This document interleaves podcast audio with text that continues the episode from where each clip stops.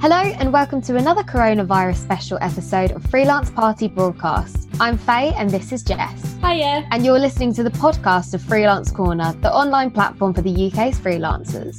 Before we get started, just a reminder that we are recording from our homes, so the sound may not be as good as you're used to when we're recording in the studio, but we're doing everything we can to keep bringing you this podcast. Today, we're excited to be joined by Linda Davis Carr, a business turnaround coach known as the Master Fixer, to discuss the ways to scale your business during the coronavirus pandemic and beyond. Thanks for joining us, Linda. Pleasure. Nice to be here. Perfect. Well, let's get stuck in straight away. So, firstly, it would be great for you to just introduce yourself and tell us a bit more about what you do. It's kind of give, gives it away in the title, doesn't it? Um, a, a, girlfriend of mine, a friend of mine, came up with the title Master Fixer. She said, because do you know what, Linda? She, you're the go to. You're the one we all come to when we need something fixed. It kind of started at school and never really went away. So I help businesses turn around their performance. I help them fix their systems, their processes, and the stuff that they do. I help them get more clients and make more money. And more importantly, get more clients, make more money, and sleep better at night.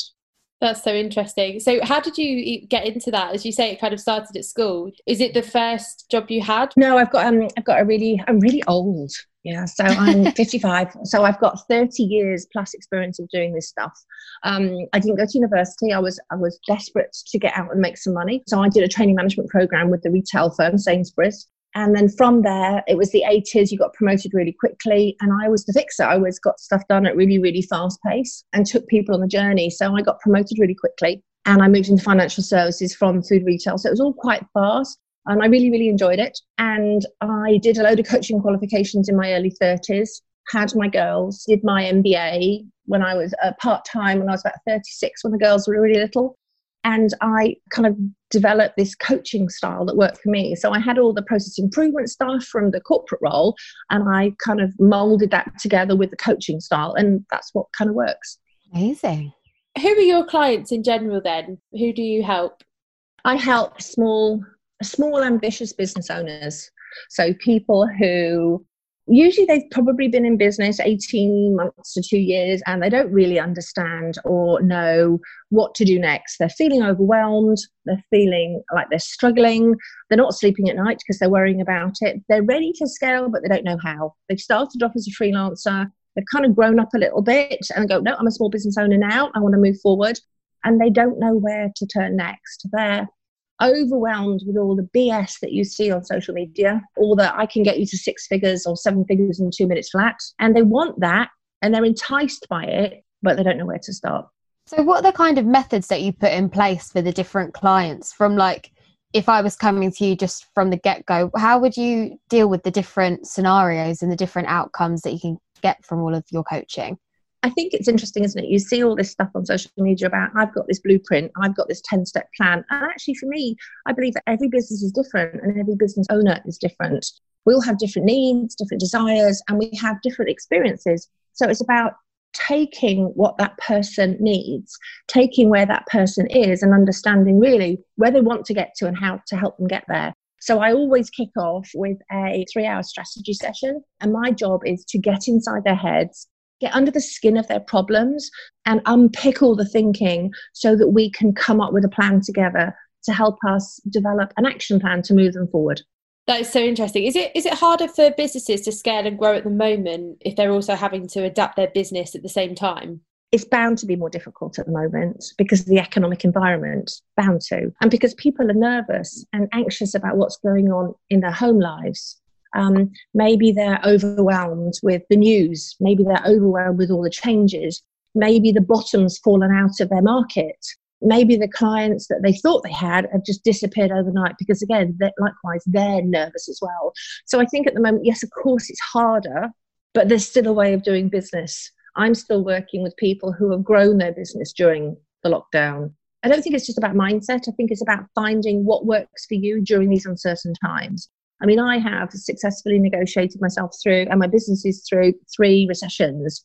Now, this is different because this is a pandemic and a recession.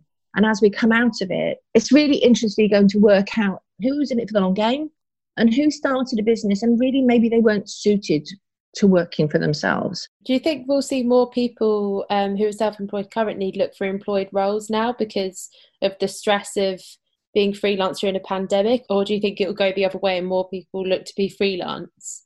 I wish I had a crystal ball. I don't know. I've had a couple, I've had two conversations with two different groups of people this week with completely opposing opinions. One's gone, my business has crashed. What am I going to do? And she's been looking at jobs in retail spaces. She's been looking for a job in Tesco's, but she's realized she doesn't have, even with a part time role, she doesn't have the flexibility of supporting her family. I've had another one who who is employed and going, do you know what? I don't want to feel this stress working for someone else, trying to juggle the children and homeschooling and working an eight hour day. So I'm going to go and seek something self employed. I'm going to seek to be a freelancer. So I've seen it both ways, literally in the last week. Because it is true, though. You have to actually weigh out the pros and cons and realize if freelancing is actually for you. As much as I would love to be freelance and have that flexibility, I know that I wouldn't work well in that.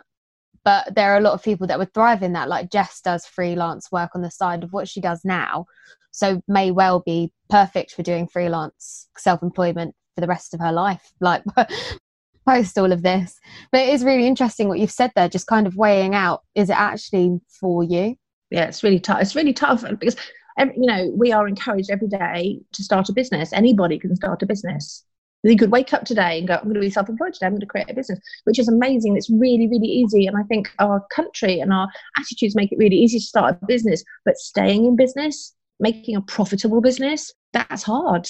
And that's really hard. And I think people are misled by some of the stuff they see on social media because it's hard being self employed. Absolutely. And with that as well, I guess comes all of the like risks and different things that may come your way when you're self employed. So I guess um, what can freelancers actually do to reduce the risks of their businesses while growing at the moment? That's a really great question. I think um, I encourage everybody to go back to basics because we just don't know how this is going to pan out. So I would encourage everybody to have really firm and solid foundations for their business. And at the moment, go back to basics. So is your ideal client that you identified when you first started still your ideal client? Yeah. Does your language and copy still talk to that ideal client how are you feeling about sales yeah are you selling to your ideal client are you selling because some people are not at the moment. They're either nervous or anxious or whatever they've done in the past just not working at the moment. So i encourage everybody to go back to basics on a really really regular basis. You know when we go through change often you see businesses politicians and leaders say i'm going to work with my 100 day plan. So if we're easing out of lockdown now, you know, what's your 90 day plan? What's your 100 day plan? So essentially, it's just setting yourself KPIs, really, but ones that are in bite sized pieces so that you don't have to be so scared.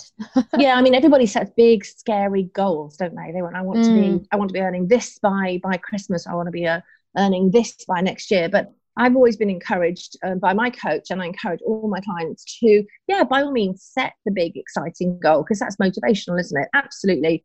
But break it down into bite sized chunks. She talks about mosquito goals because mosquitoes can do damage, can't they? That's her analogy. But break them down into mosquito goals and celebrate them every single time you achieve a mosquito goal because the excitement or the motivation of achieving that will keep you in momentum to achieve the big ones. I love that mosquito goal. I'm taking that. yeah, it's nice.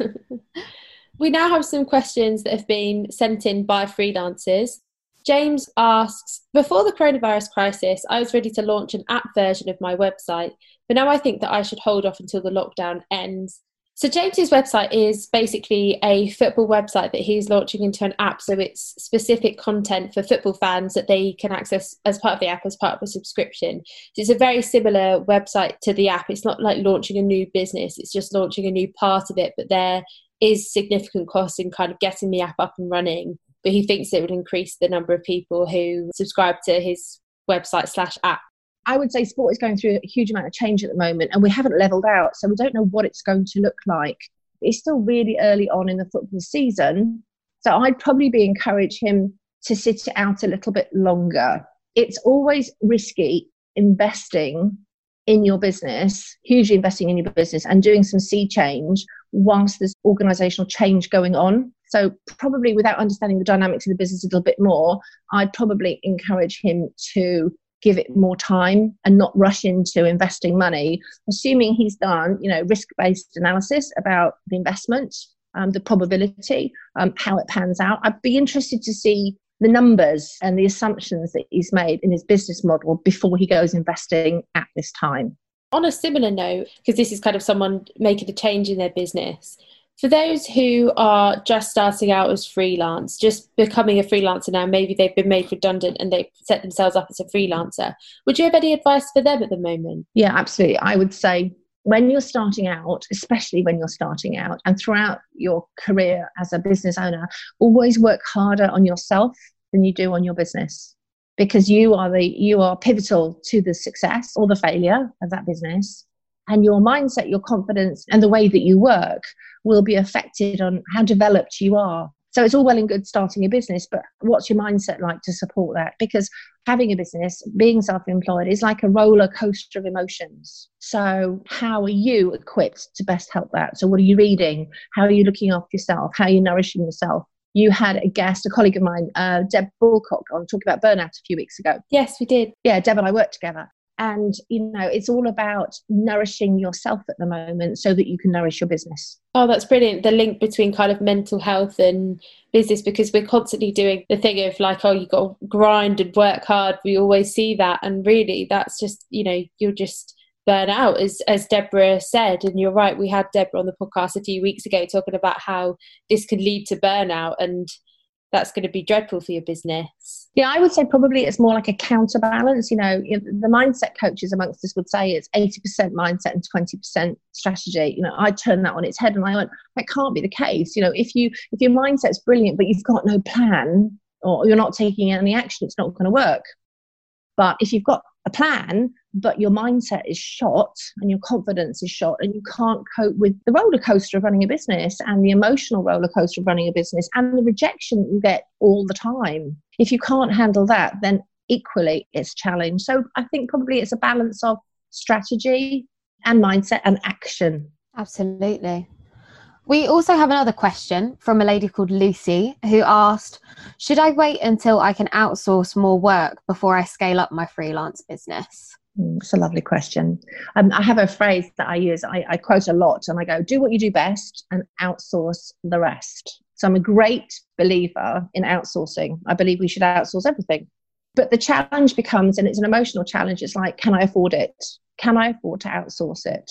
So, probably my guidance would be you should outsource before you scale. And the logistical reasons and the practical reasons of doing that is you need to make sure your processes are sorted, the way you do stuff is sorted before you outsource.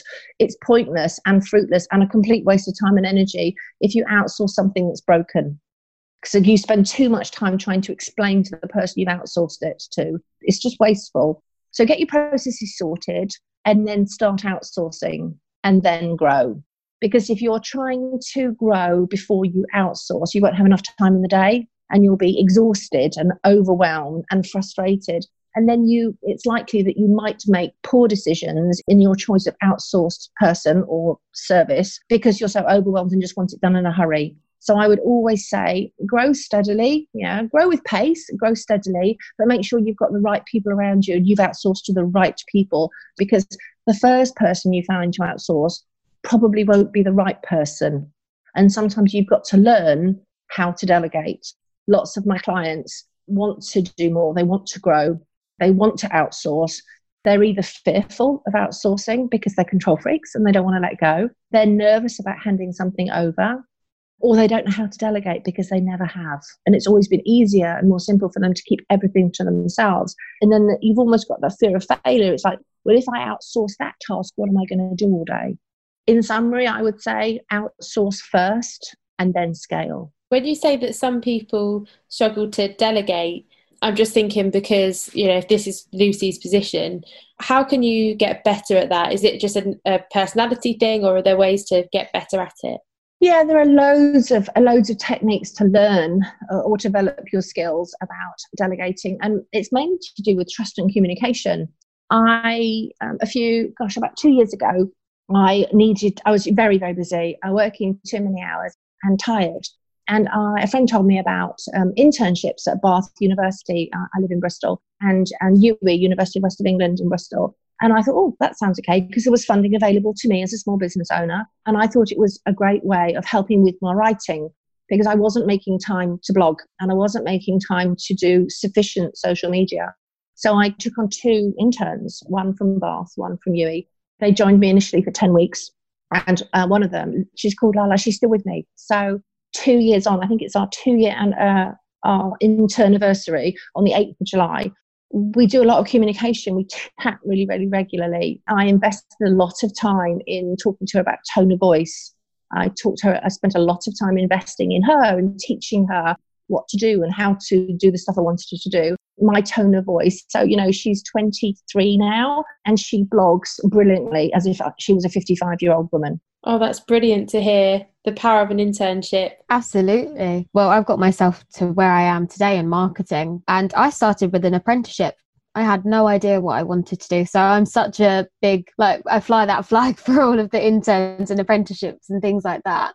And I think now more than ever, people are going to be seeking those opportunities because now's the time where it's those that are in lockdown are starting to rethink what they actually want to do. Yeah, you are right, Faye. I was an intern at IPSE, wasn't I? Yeah. So that's how I started at IPSE. I was an intern and then gradually, you know, worked my way up. It's a great way to get into business. I had a question myself because um, you mentioned earlier on when we were speaking about how you've thrived through, like, did you say two or three recessions? and how you've made the most of it. So I'd be really interested to know what kind of advice you'd give to those people that are listening now, because obviously there's going to be a recession that's hitting us very soon or now. but um, I just wanted to know what advice you'd give. When I was in corporate, is when the recessions were happening. But it, again, it, it's a similar strategy, it's a similar plan. And we are going to hit an economic uh, recession, you know, as we ease out of lockdown, if we haven't already. So I think it's about consolidation, isn't it? It's about, as I said before, going back to basics, working out what works for you, working out what your clients want, because often what we have isn't what they want, or what we have isn't what they need right now. And sometimes as business owners, we just carry on with our head down, plowing through, going, Oh, I know what I'm doing, I know what I'm doing. And we don't make the time to go back to basics, back to those clients and go, well, what do you need now? Because our needs are changing. I would urge everybody to not try and conquer the world, to go back to basics, consolidate what they're offering, make sure they know their numbers, because you would be horrified as to the number of people, the business I talk to, and they just don't know their numbers. So, you know, what's that classic saying? Um, what gets measured gets managed. So you need to be all over your numbers, especially during this period of time. And actually, what could you cut out? So, how could you consolidate, go back to basics so that you can grow your business, you can scale, you can simplify, you can come out of the recession growing because it is absolutely possible. And lots and lots of businesses who consolidate actually grow during financial recessions, and they're the businesses that do exceptionally well. So don't be freaked out by all the negative press that's going on in the news, you know, the, the companies that are going out of business. Turn it off, don't watch it. It's it's not worth it. Just focus on what's your stuff Keep the main thing, the main thing, and stay in your lane because anybody else's opinion is, is not your business. So, for freelancers who can't find work at the moment and maybe kind of at a loose end, how would you recommend they spend their time if they cannot find clients? If they if they really have exhausted quite a few channels of trying to find clients? I would say probably it's about working on yourself and working on your business and being really honest with yourself. Is have you done enough? because often we get caught in a trap of yeah I've, I've done everything. I've exhausted everything. But actually have you looked at your business with fresh eyes? So could you go back to basics? Could you get a big piece of paper out and some and some sharpies and look at your business really objectively? Could you engage with a business coach? But maybe if you can't afford a business coach could you talk to a friend engage with a friend and grab a couple of hours with them and get them really to pick apart your business and look for the opportunities? Because sometimes we're so far into it we can't see it. And if we can't afford a business coach or we just don't think it's right for us, pick the friend that's got a critical eye. Pick the friend or the colleague who's going to tell you the truth. Don't pick the friend that tell you you look brilliant and everything. Pick the friend that tells you your bum does look big in those jeans. Really pick your business apart because do you know what? We think we're doing everything we can, and usually we're not. We're probably doing 60 to 70%. But look at your business with fresh eyes. And if you can't get someone to help you who can, because actually it's the critical element, critically uh, reviewing your business is what's going to make a difference. Yes, you can do more networking. We can all do more networking. It's whether or not we want to. Yes, we could really hone our follow up skills because nobody follows up properly often was the great statistic was 80% of people just don't follow up sufficiently and we should contact people i think it's 12 times if you contact people 12 times you have an 80% chance they're going to buy from you and most people do one or two and then they just stop they let their ego or their confidence get in the way because they hate reject we all hate rejection so have you got a list of leads have you got a hot list have you got a warm list have you got a list that you could circle back to have you done everything you possibly can do without becoming their celebrity stalker? Have you done everything? So there's that, there's networking. Have you looked critically at your prices and your services? Are they fit for purpose still? They might not be. Maybe you need to have a really long, hard look at them. Maybe you should do some competitor analysis, not spend hours comparing yourself to other people, but some proper competitor analysis. Have you done all that? And if you can honestly say you've done all that, then maybe it's time to consider whether or not you have a viable business. But only then. Oh, that is so helpful. That is really, really brilliant information. Unfortunately, that's all we have time for on this episode. You'll be able to find a lot of information in the show notes below and on Freelance Corner.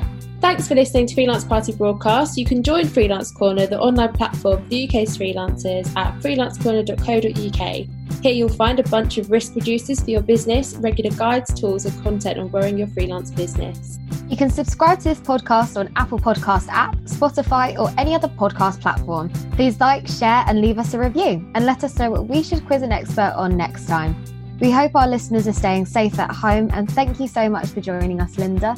My pleasure. Thank you for having me.